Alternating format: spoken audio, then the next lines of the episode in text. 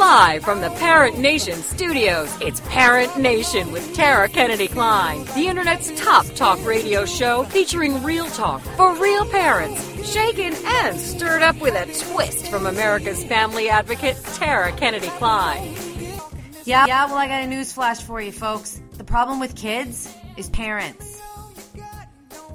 Excuse me, Sheryl Sandberg, but I'm not leaning in anymore. I'm sick of spilling my martini.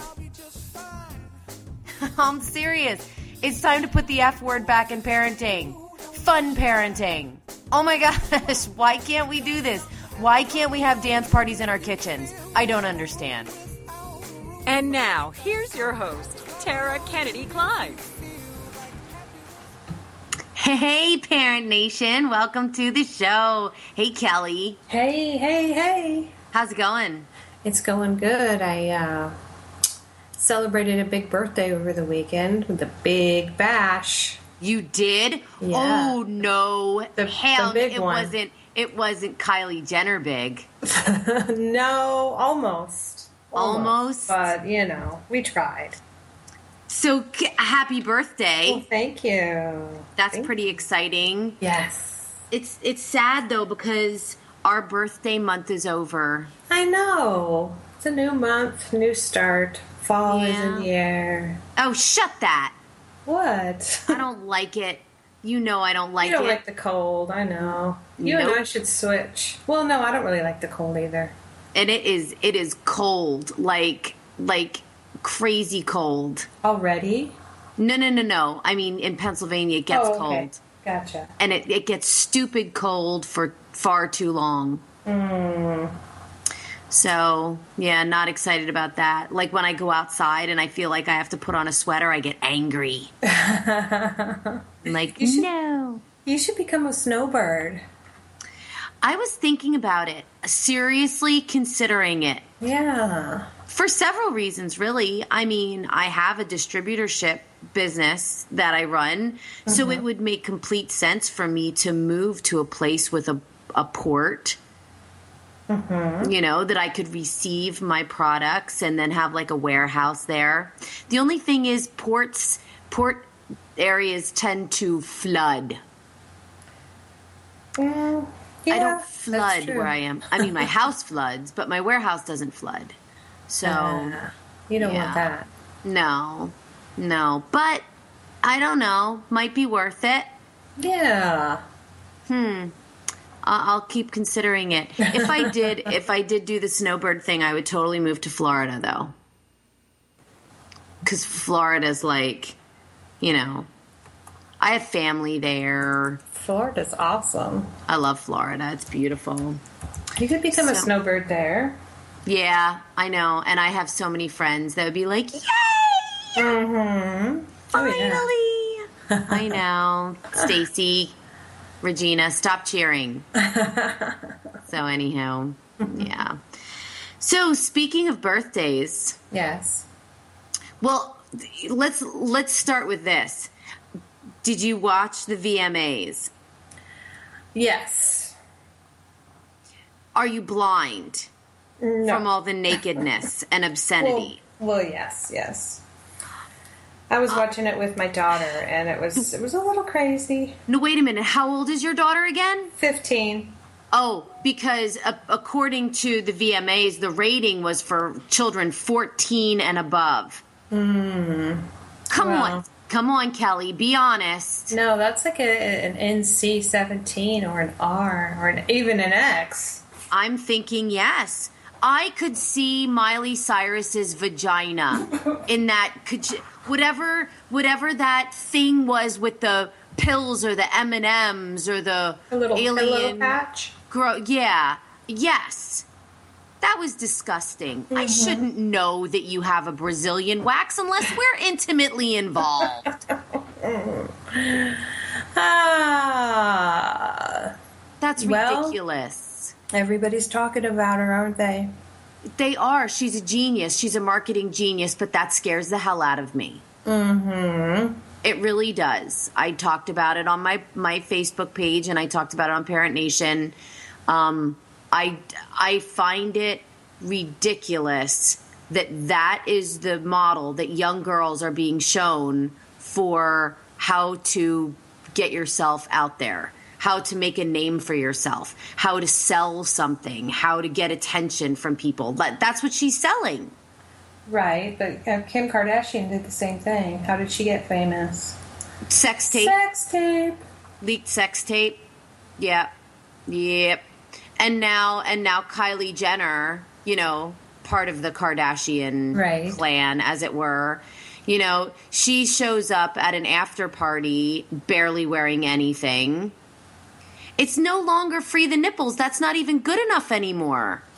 It's now it's free the vagina, you know, free the little man in the boat. We don't need that kind of information Right. the general public and I. We don't. You know, how good your waxer is. I don't need to know that. Mm-hmm. Disgusting. And then, so, so, but here's the thing that kills me about Kylie Jenner. She just turned 18 Right. right so like here's here's the role model that we put out there for our teenage daughters is kylie jenner who was offered a hundred thousand dollars to have her birthday party at a canadian club did you hmm. know that she No, it was no. her birthday party was sponsored Sure. She had a red carpet. It was crazy. The reason that they wanted her to do it in Canada is because um, 18 is the legal drinking age in Canada. Maxwell Klein, don't even think about it. But- and so this is why these are the these are the standards that we're now setting for teenagers. Meanwhile, um, do you know who I even mean when I say Malala? No. She is the the um, the Pakistani girl who was shot by terrorists and survived, Oh. right? And so now she's um, she does a lot of work for uh, g- children in like Syria and stuff. Okay. So for her 18th birthday, because one would think that she would be as popular, maybe is Kylie Jenner. Mm-hmm. For her 18th birthday, she opened a school in Lebanon. Oh, wow. Ah, Wow. but you know they celebrated their birthdays in the same week. Mm. Who did you know about? Kylie Jenner, KJ. I, I it it just makes me sick. Like here's this 18 year old girl who was quoted as saying. Today, on my first day as an adult, on behalf of the world's children, I demand of leaders that we must invest in books, not bullets. And on the other hand, we got Kylie Jenner going, you know, throwback shots. Right. Well, you Yay, Canada. you talk about uh, Miley Cyrus being a great marketer. That uh, Kris Jenner also is a great marketer too. Oh my goodness. She's pushing those kids out there. Oh, absolutely. And herself. Don't get Oh, it twisted. sure. Oh, you know, sure. ever since her husband announced that he has a better woman's body than she does, Right. she's been doing everything in her power to put her body out there. And, and granted, she's like, what, 56 years old or something? At least. And she's, you know, she's getting her picture taken on the beach in her black bikini with her amazing abs. And, you know, she insists that she had no surgery done to achieve that body, which we all know is a lie, Oh yeah. right? But these are the standards that we're that we're publicizing for young girls. These are the these are the standards that we put out, and then we have the audacity, the unmitigated gall to blame men for the unnecessary sexualization of women. Mm-hmm. Did you see some of the pictures from the VMAs? I did. Selena Gomez's zipper up to your coochie dress. Right. Uh, come on, ladies. And I use that term so immensely loosely. oh, for crying out loud. It's, you know, those award shows used to be the pinnacle of civil civility and grace and you know this is hollywood and hollywood is amazing because it is so classy and now we pay attention to Hollywood because it's so trashy. Right. Uh, it, come on, it ugh, it makes me sick. It, it I, I just don't get it. I don't get where these kids are coming from. You know, in their clothing optional um, role modeling for young kids today. I, it just makes me sick. They treat the VMAs like a nude beach.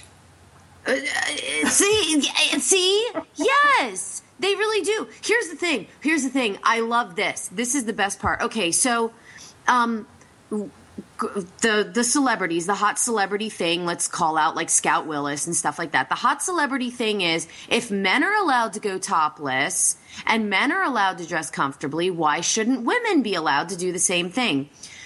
I didn't see a single man with his visible genitalia on that stage. No. I didn't. I didn't see. Uh, there was there were topless guys in Nicki Minaj's thing. Mm-hmm. But I mean, come on, they were in the minority and they brought some interest to the to the performance. I, I shouldn't say that. It's Oh, no, oh, I'm sorry. Did I filter? I'm sorry for filtering on you, Kelly. They were they were doing what they were told to do. So how is that not the sexualization of the men in that sketch? Right. I I just don't get it. I you know, and we want to know why girls are confused. Mm-hmm. You know, it's a friend of mine, a local friend of mine, put something on Facebook the other day. She went to a Chinese buffet here. Uh, I know, don't be jelly. But, but she was there with her son. And while they were there, there was a table of teenage girls. And these teenage girls were being so obnoxious. They were, Kelly, they were rubbing food on their faces they were burping openly and then just laughing about it outrageously. They were swearing. They were.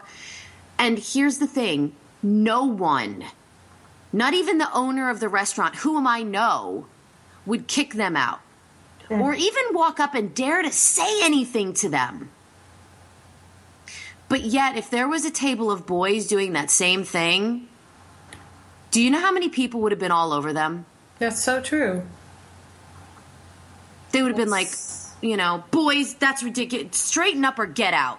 That's right. not how you act in public, right? But we can't do that to girls, and I don't understand it. Because I don't hurt their feelings. Oh bullshit! Girl power, but you're gonna claim to be that sensitive that you can't even be called out on your crap? Nah, not buying it. Not buying it's it. It's getting more and more difficult to raise teenage girls nowadays. It is. I don't like it. I don't like what we're what what we're becoming in the name of feminism. And all of those women who are, you know, saying we need feminism because if that is an example of we need feminism because, you're teaching the wrong script, ladies. Mm-hmm. You know, if you want to go back to the marches and the suffragettes and the, you know, 20,000 women protesting in the streets, hoorah, I'm right there with you.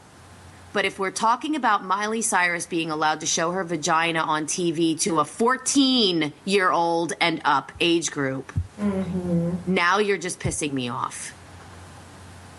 And every woman on the planet should be angry about that. This isn't about breastfeeding. This is about exhibitionism and it being appropriate because you're a girl. Nah. Nah. don't and think I don't, so. And I don't even feel old saying that. I mean, there were some things that, you know, I would say them and I would feel really old. You know, like, get off my lawn. You know, that's. but not, no. You know, uh, no, sending my my high school student to school in his first car that made me feel old. Oh yeah, oh yeah. Aww, that's. Do you sad. remember though um, when Cher used to come out with revealing outfits? I do. Did we get that? Did we get this riled up about her? Oh yes. Okay, because I can't remember exactly. Oh my goodness, yes, we did. it was repulsive you know? And when her boyfriends were younger than her and weird al yankovic was, was making up songs about mm-hmm. her dating a fetus and yeah. Like yeah. I mean Cher was yes she was very much so. I mean think about it. When britney spears did a video in a catholic schoolgirl uniform that was too short we went crazy because that right. was a teenager. Yes. Yeah. So miley is truly pushing the envelope um, and I think the thing that upsets us the most is that she was such Cher was never a role model for young girls, like like nine year old girls, seven year old mm-hmm. girls. True. Cher was never that. You know, she was always Cher. True. Miley was Hannah Montana. Mm-hmm. And so we've watched this evolution from sweet sweet, smart, talented young girl to onstage prostitute. Like we've watched that and it was such a quick evolution. You know, right. it wasn't even slow and painful. It was like, holy shit, did she just twerk on on Robin Thicke like that? Like yeah, like like like that. It was like that. And right. Yeah. And so I think that's what's so upsetting to most parents is that there is still a very young demographic of girls who still see her as Hannah Montana and still worship her and idolize her. Sure. And that's what makes it wrong. So, you know, that's just my opinion on that. And you know, it's it's coming up on you know the week that that a brilliant man like Wayne Dyer, who was a, a, powerful voice in the world and could have led our kids in a really great direction, passes away, mm-hmm. and and we're left looking at that as our you know as the voice of our teenagers. You know, Miley. I, I'd, I'd much rather have my kids listening to Wayne Dyer. Oh, quite sure. honestly, you know. Uh, uh, so, anywho, I just uh, I I wish there was something that we could do. I mean, I'm not I'm not a censorship person. My God, I don't even have my own filter. But I think there has to be some level of common sense when it's in a public forum like that and it's being broadcasted, practically shoved down our throats. I think that's different. People can choose to follow me, but they're not, you know, with something like the VMAs and, and Miley and all that other stuff, it's shoved down their throats. They don't have a right, choice. Right. So but MTV is is known for um, their outrageousness.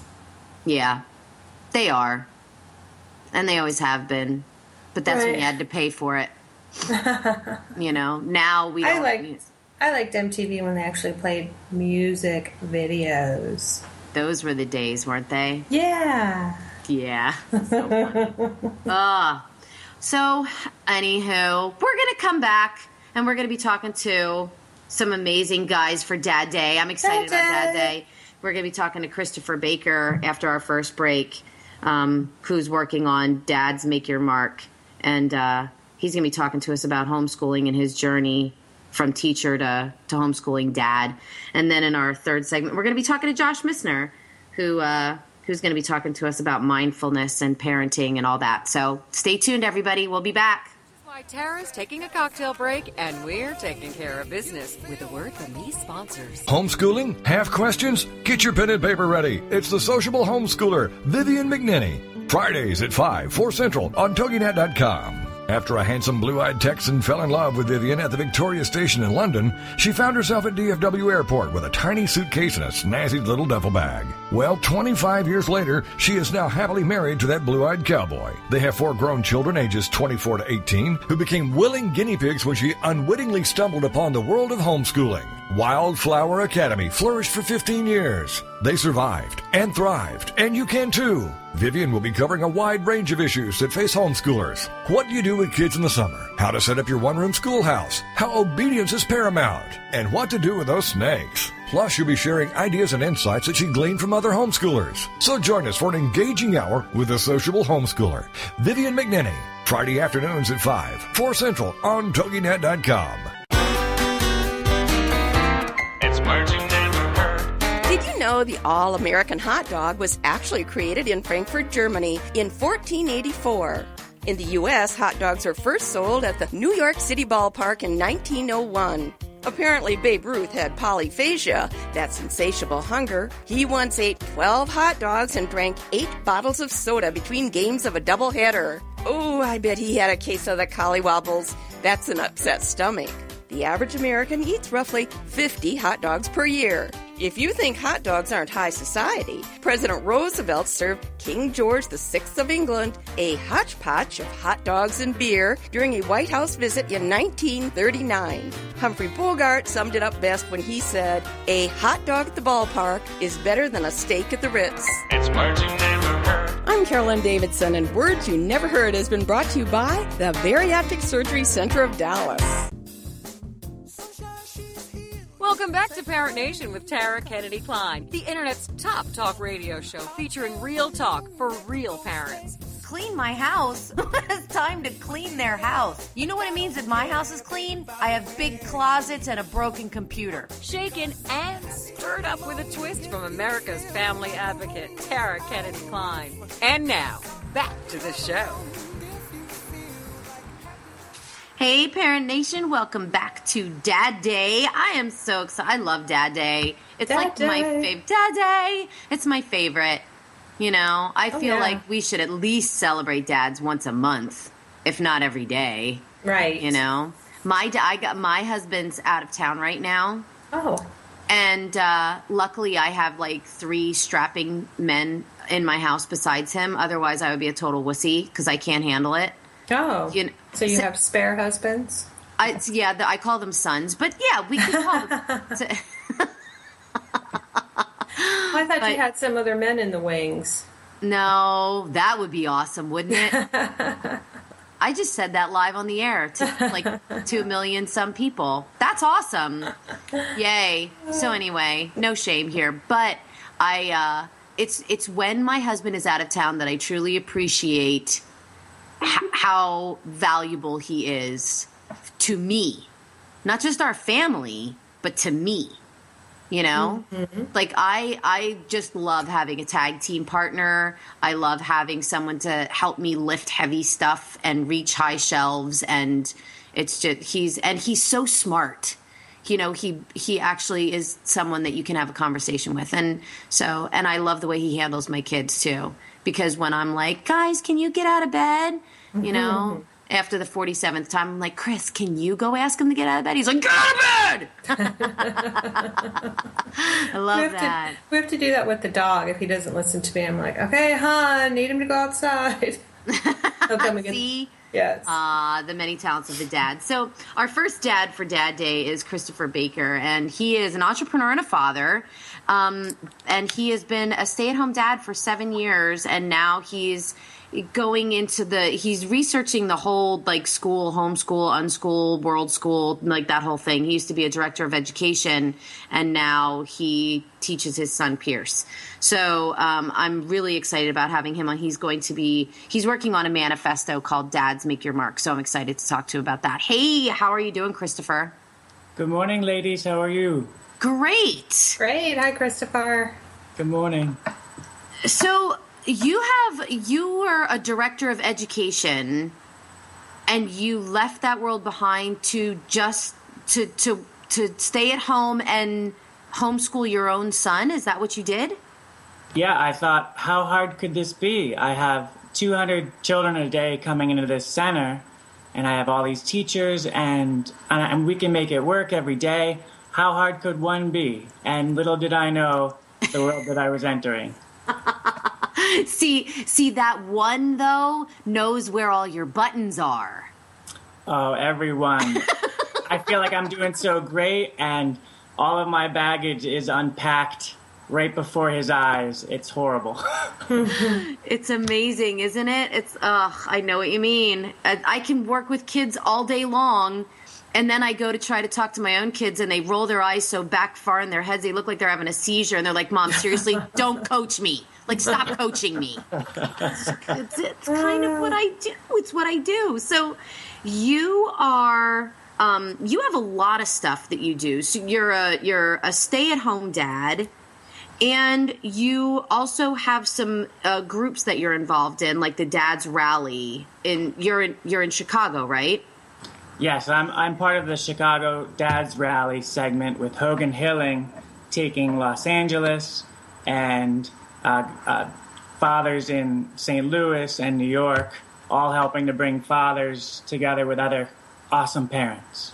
So is this kind of like a mom's club for dads? I, I don't know what a mom's club is, and I've I've never gotten an invite to a mother's tea, but it's the father's version of that. Yes, we we did uh, when I was in mom, mom's club. Moms International is moms offering mom support. That's what the acronym is. Um, and we did have one dad in our mom's club, and his wife was a pediatrician. So you know we used him. He was like the chief bug squasher and you know all that stuff. But we did have a dad, and um, it was just so you you guys get together regularly or what do you do? Is this like one big party? Is it like do you hang out in like a dad cave? What do you do? We, i think we do what the moms do when when they get together with their their children. And it's just uh, it, it takes a village to raise a child. And when you're ready to pull your hair out, if you have any hair left from this experience, you you know you you you raise your concerns with the other fathers uh, during a play date with like soccer or at the park, and you say, hey, uh, you know, I'm having trouble with this particular issue, whatever it is, at every age. And the other dad's like, oh, yeah, I've totally been there. Or, oh, no, uh, I guess that's coming still for us. And we can share share all of it. So it's it's been really cool. And how receptive? I mean, let's face it. When we talk about Chicago, you the immediate picture that comes to mind is a very rough, hardened area. Really? Very well, much so. Well, now I, I would I would uh, maybe counter that that it's a little different between when I went first. I moved here about eleven years ago from the East Coast, and I would say it's it's a lot softer and more sensitive and more friendly even than than a lot of, let's say, New York City has that harder feel to it. And Chicago is a city of neighborhoods. You you see the same people at the playgrounds and the, the children's concerts every week. You run into the same people, even though there's millions of people around here. You will run into the same people at the museums every day. And uh, it really starts to feel like a small, uh, tight knit community. Uh, I That's was surprised. Awesome. Yeah. That's, that is surprising. Quite honestly, it is. Because you, I mean, when we talk about, you know, issues in the news, Chicago seems to be one of the places that, you know, you wouldn't think of dads being like warm and fuzzy and hanging out at the playground changing diapers. Like, seriously, that's not the picture that it conjures. And it's so what if you had to pick an age group that's the majority of the dads that you hang with? What would you say that age group would be? The age of the well, so my son Pierce is an only child. He's eight, and and I find that I I sort of gravitate towards parents with similar age children. So anywhere from let's say 25 to 45 are the dads that I really uh, spend the most time with, if, hmm. if, that's what you mean. Yeah, it is what I mean. I so I'm where we the, a lot of the dads that I work with and a lot of the dads that I coach are younger.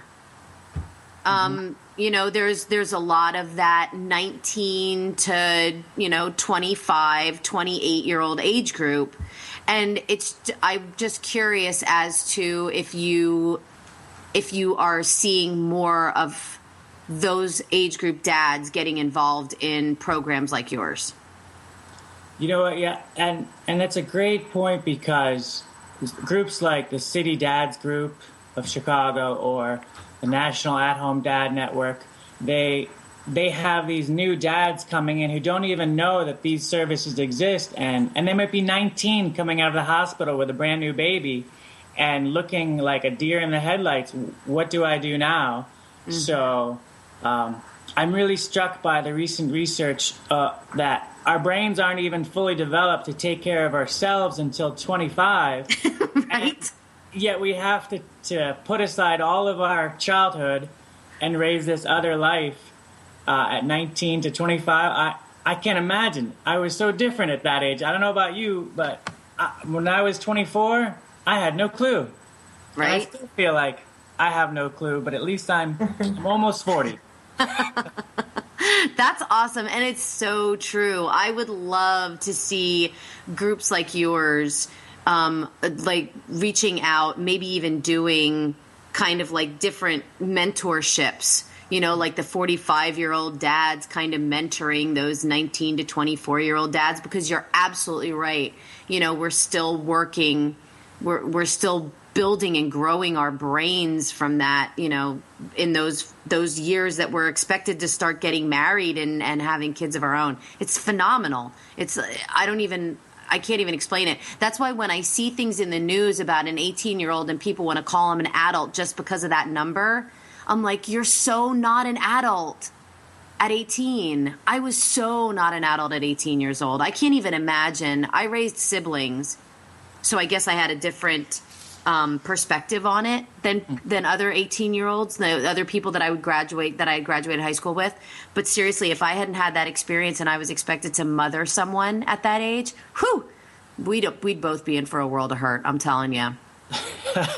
it, it would it would have been a bad thing. So, besides the work that you do with your with the with the Dads Rally, and you're also part of the National At Home Dads Network, you are a consultant to companies and businesses.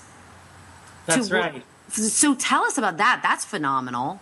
So, so there are companies, and you've probably seen this, that that market to parents as if we're still 30 years ago. And uh, for an example, a diaper company recently said, you know, "Here's a diaper that's so easy, even a father can do it." and and they, there was this backlash, and they were surprised, like, "Oh, is that not true anymore?" And and the National At Home Dad Network was great at, at bringing them up to speed and saying, "No, you can't you can't say that anymore about fathers. We're actually interested in equal parenting, uh, and and there's a new movement going on. So so I come here, I come in to a company or a service organization that is struggling to reach out and connect with their fathers, and I see that it's mostly women, and and their marketing and their branding is targeted toward women. And I come in and I say, well, if you want to really increase your father numbers, you, you might have to change a little bit of your message. And uh, that that's been a fun process to, to bring them up to, to date, basically. I am so okay. First of all, I totally misunderstood what you did because I thought what you did was to come into like staff meetings and stuff like that and talk to dads working at companies as about like how being a better dad can help you in your work life balance kind of thing, right? So that was the first thing. The second thing is, do you find that you get a lot of pushback from women who are in those marketing departments who are saying, but women make 82% of the buying decisions in the home, so we are marketing to women. Yeah, there there is pushback from from the women and surprisingly from the men who are who are the working fathers and and here I am an at-home father saying, well, actually I control the purchasing decisions in my home and I know thousands of other fathers in Chicago who do the same and there are millions of at-home dads now in in the US and if you really want to be up to date, a, a mixed marketing package is actually the way to go. And the the fathers and the mothers who are working say, no, no, no, that that can't be true, and I have to. I have to be patient and, and, and do a little hand holding and, and bring them kind of up to speed. oh, Uh, sounds like you're parenting them. We're just working together and learning to be patient. It's it's true. It's true. It's so hard because I mean, it's right now the scales are so tipped to you know to female empowerment and all that stuff. I think uh, that a lot of what I'm seeing is even stronger advertising and marketing to women. And it's like that whole dad thing. Dads want to be involved, but they're kind of getting pushed away because you know women's empowerment is, is kind of taking the spotlight away from even dadding, and that's kind of sad to me. You know, I, it's I agree. Ugh. So you and we have like two minutes until our first until our break. So I would love if you would give, um, if you would give new dads out there one stellar piece of advice. All right. So uh, it's a great question and one I struggled with. What would I have done? What would I have needed when I was first bringing this three month old baby home? Uh, or I was coming home from work and this three month old was looking at me like, okay, what now? I did not know how to do a lot. I did not know how to reach out to other fathers and collaborate and network like women do. Mothers have been learning this since they were babysitting at maybe 12 years old. They were babysitters. And the fathers, you know, in our generation, we didn't have to do that. So these brand new dads, I would say, reach out. Reach out to grandfathers and your father who were taught way differently. Reach out to the National At Home Dad Network if you're an at home father. Reach out to the City Dads Group if you're any kind of, of dad. And and learn from the generations who have come before you. There are amazing fathers out there, and they're just waiting for you to ask for help, which is one of the hardest lessons to learn. Mm. And coming from a gender who can't even ask for directions at a gas station, that is quite a challenge. I that is really really good advice, and I can tell you that um, my husband, um, some of the best education that we got in parenting came from my husband's father and my own father saying these were things that I wanted so badly to do, but it wasn't okay. And um, so if I had it to do over again, this is what I would do. And I think that that is a brilliant question to ask of any dad. So thank you so much, Christopher Baker, and everybody. Check him out. Um, I'm sure you have a Facebook page that we'll post up on the Facebook, on the Parent Nation Facebook. And when we come back, we're going to be talking to Josh Missner after these tunes. Thank or you so pop-up much. window, or close your iTunes player. Uh, oh, Parent Nation, Tara Kennedy Kline needs a pee break. And then we'll be right back with more Parenting with a Twist.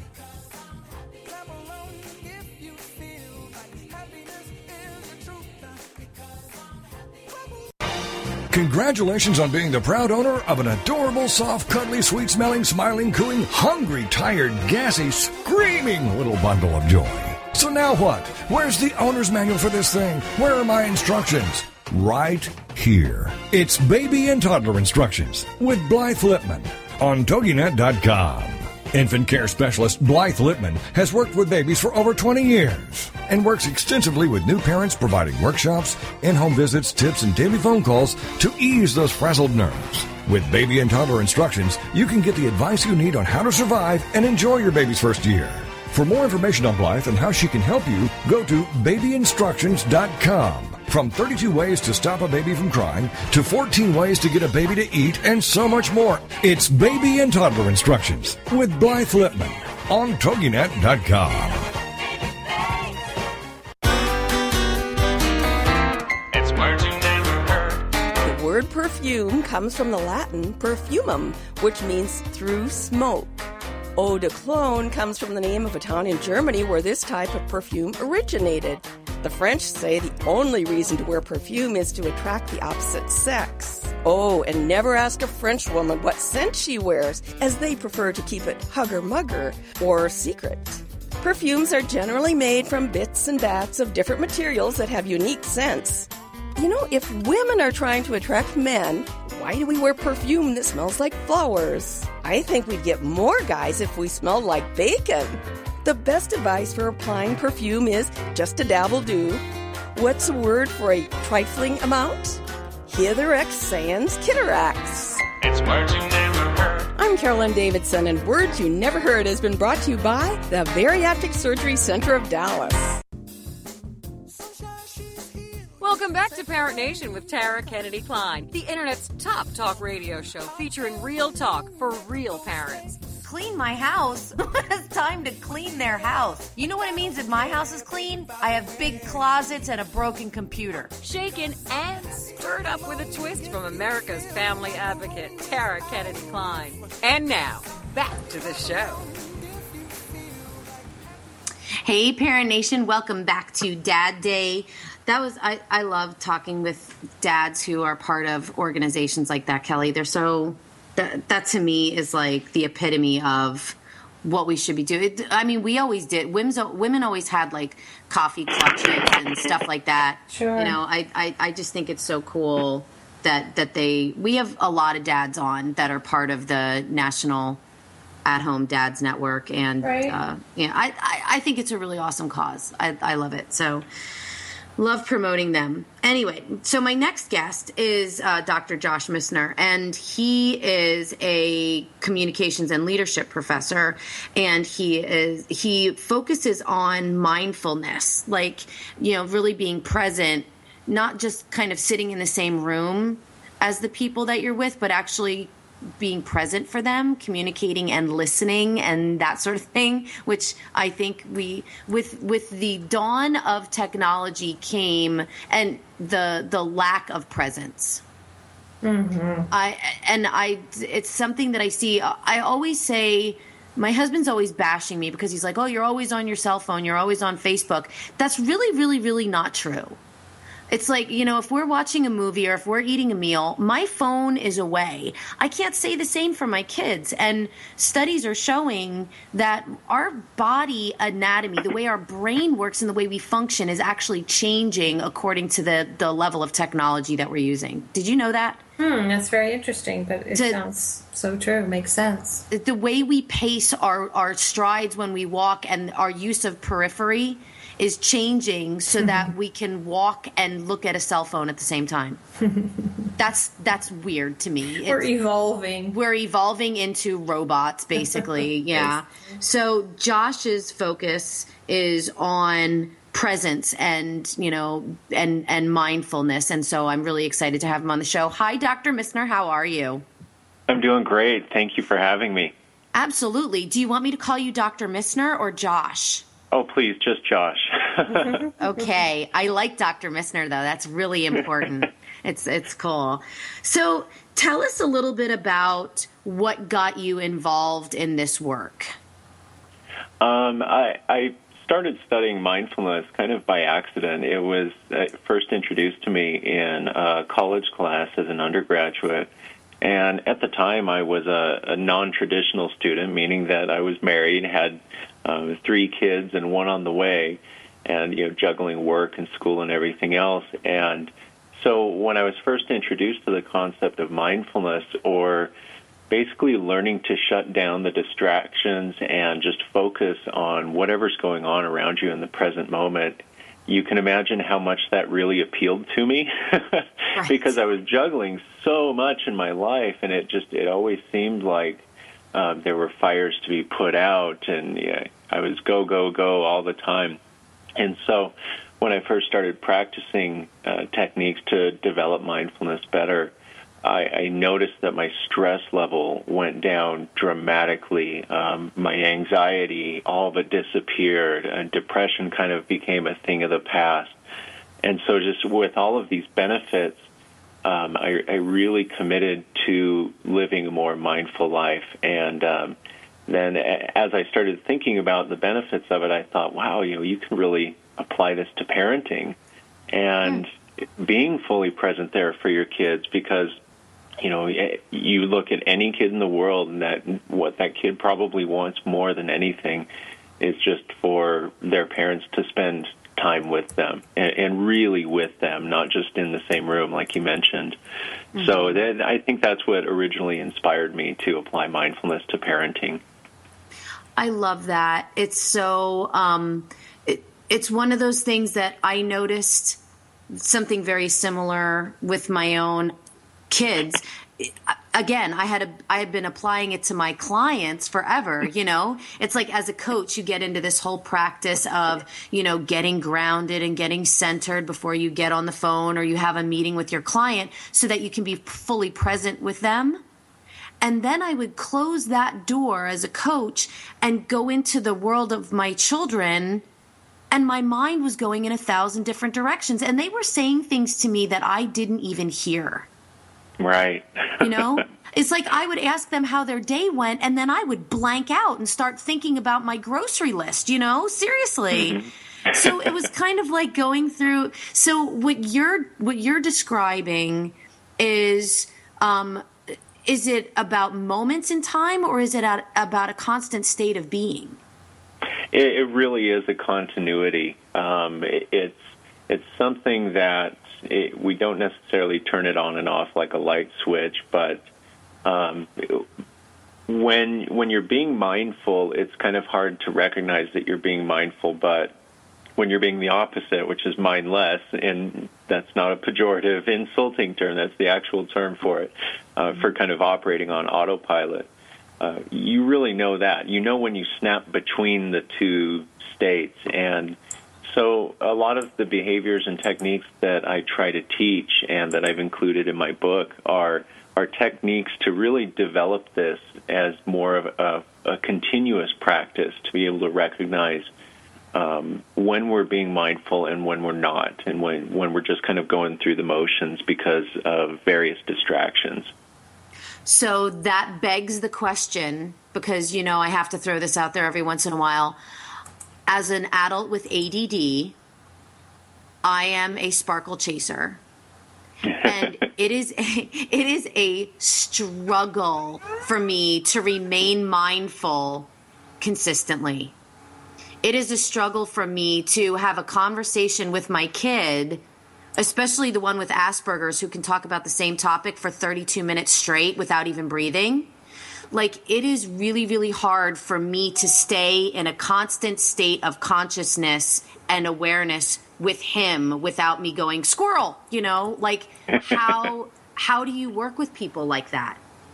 I, I feel your pain right there. Um, I, I too am very easily distracted, and uh, anybody who knows me and knows my storytelling tendencies knows that I, I have a tendency to really tell long-winded stories that take lots of twists and turns, and then eventually it ends up at my point, and then they're left going, "Wow, that could have been done in a lot shorter time."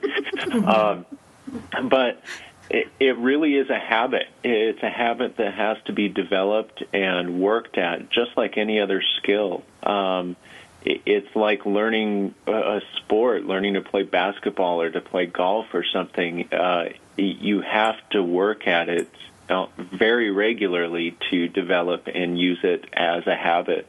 And then, of course, the less that you work on it, the the more you lose it, and the harder it is then to get back. And so it, it has to be something that you really commit to, very similar to like diet and exercise.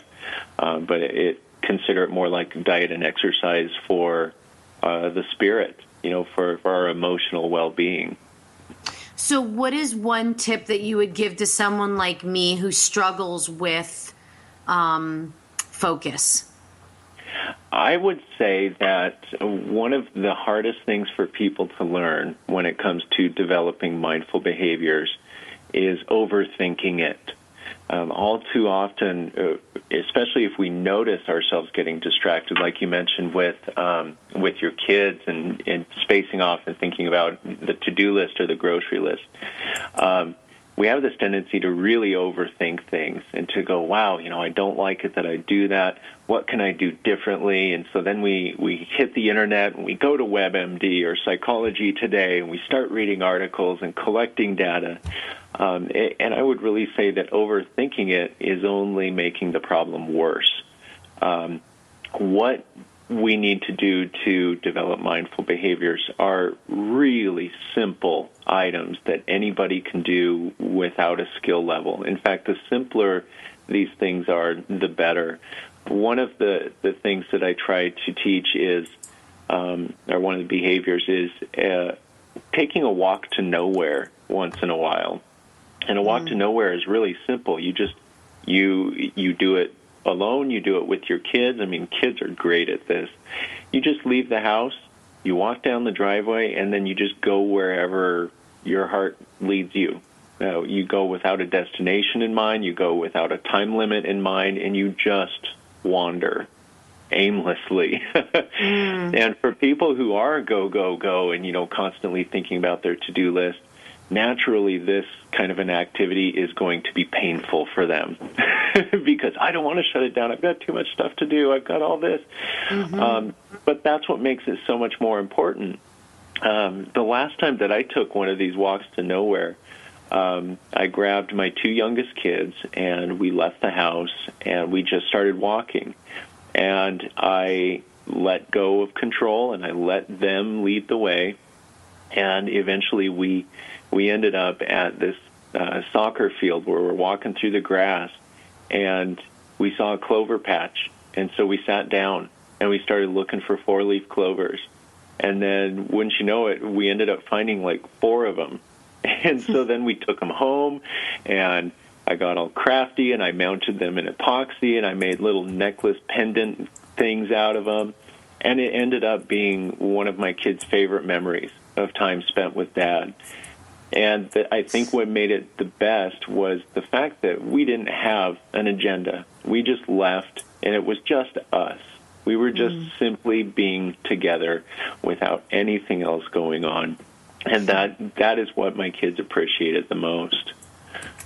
I so love that. I mean, I'm not gonna be I'm not gonna be breaking out the epoxy anytime soon, but because that's like not my thing.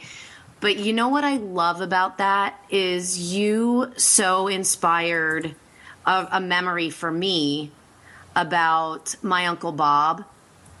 And um, my uncle Bob passed away a long time ago. He was a he was a neuroscientist and he worked for Merck. He was like the the most cerebral person you've ever met, truly. Um, but he had one of these traditions when we would go to his house for the holidays.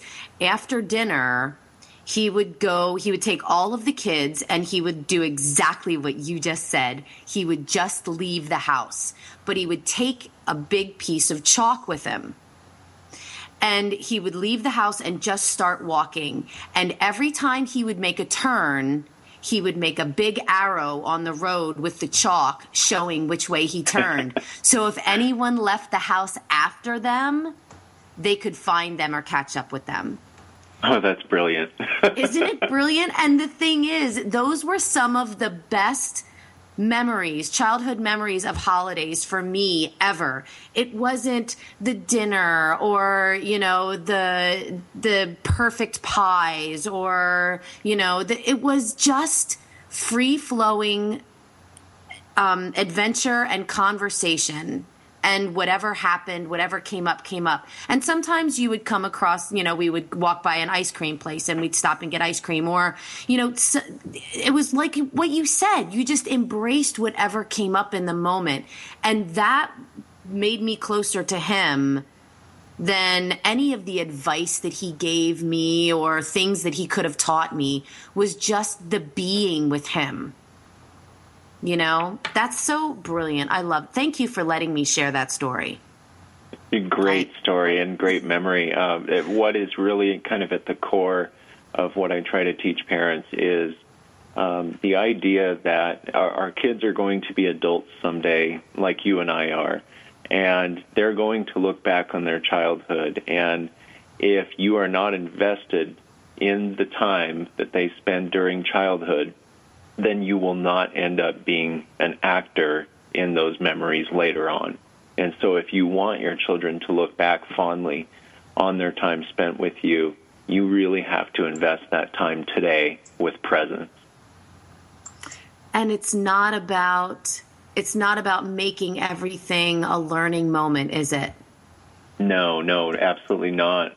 Um, sometimes it's merely just accepting the moment for what it is um, hmm. Sometimes it it involves just being quiet together and free from from all of the pressures and distractions that life throws our way. Ah, I love that. So many parents today are so stressed out and bogged down with this obligatory, you know, make every moment count. And sometimes, like you said, it's the silence in the moment that's the most powerful. Yeah. You know, or or just listening to the 16 year old tell you the story instead of formulating in your head what the best piece of advice would be to give them. Right, right.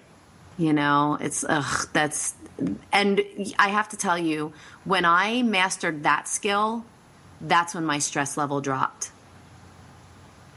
When I realized that I didn't have to have all the answers, I just sometimes had to be the sounding board. Absolutely. Ugh, I love that so much. So, Josh, how can our listeners get a hold of you? How can they find you? Um, you can find me on Facebook at uh, facebook.com slash Dr. J Mindful Dad or uh, at my website, mindfuldad.org. And that's where I, those two spots are where I spend more of my time than anything else.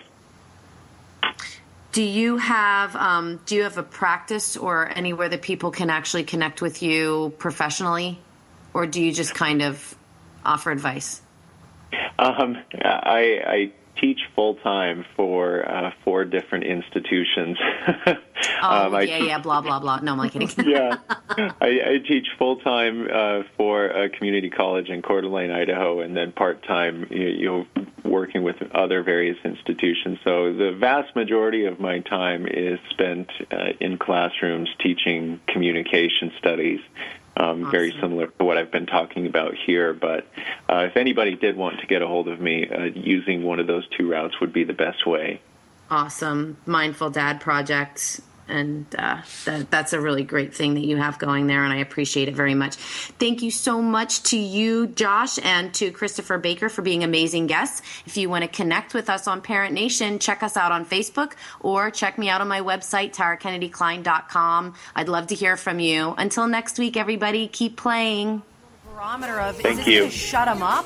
Connect with Tara online at tarakennedykline.com. Until next time, remember this. Parent Nation, why do we keep calling this the hardest job on the planet? Why don't we just appreciate the gift that we're given and try calling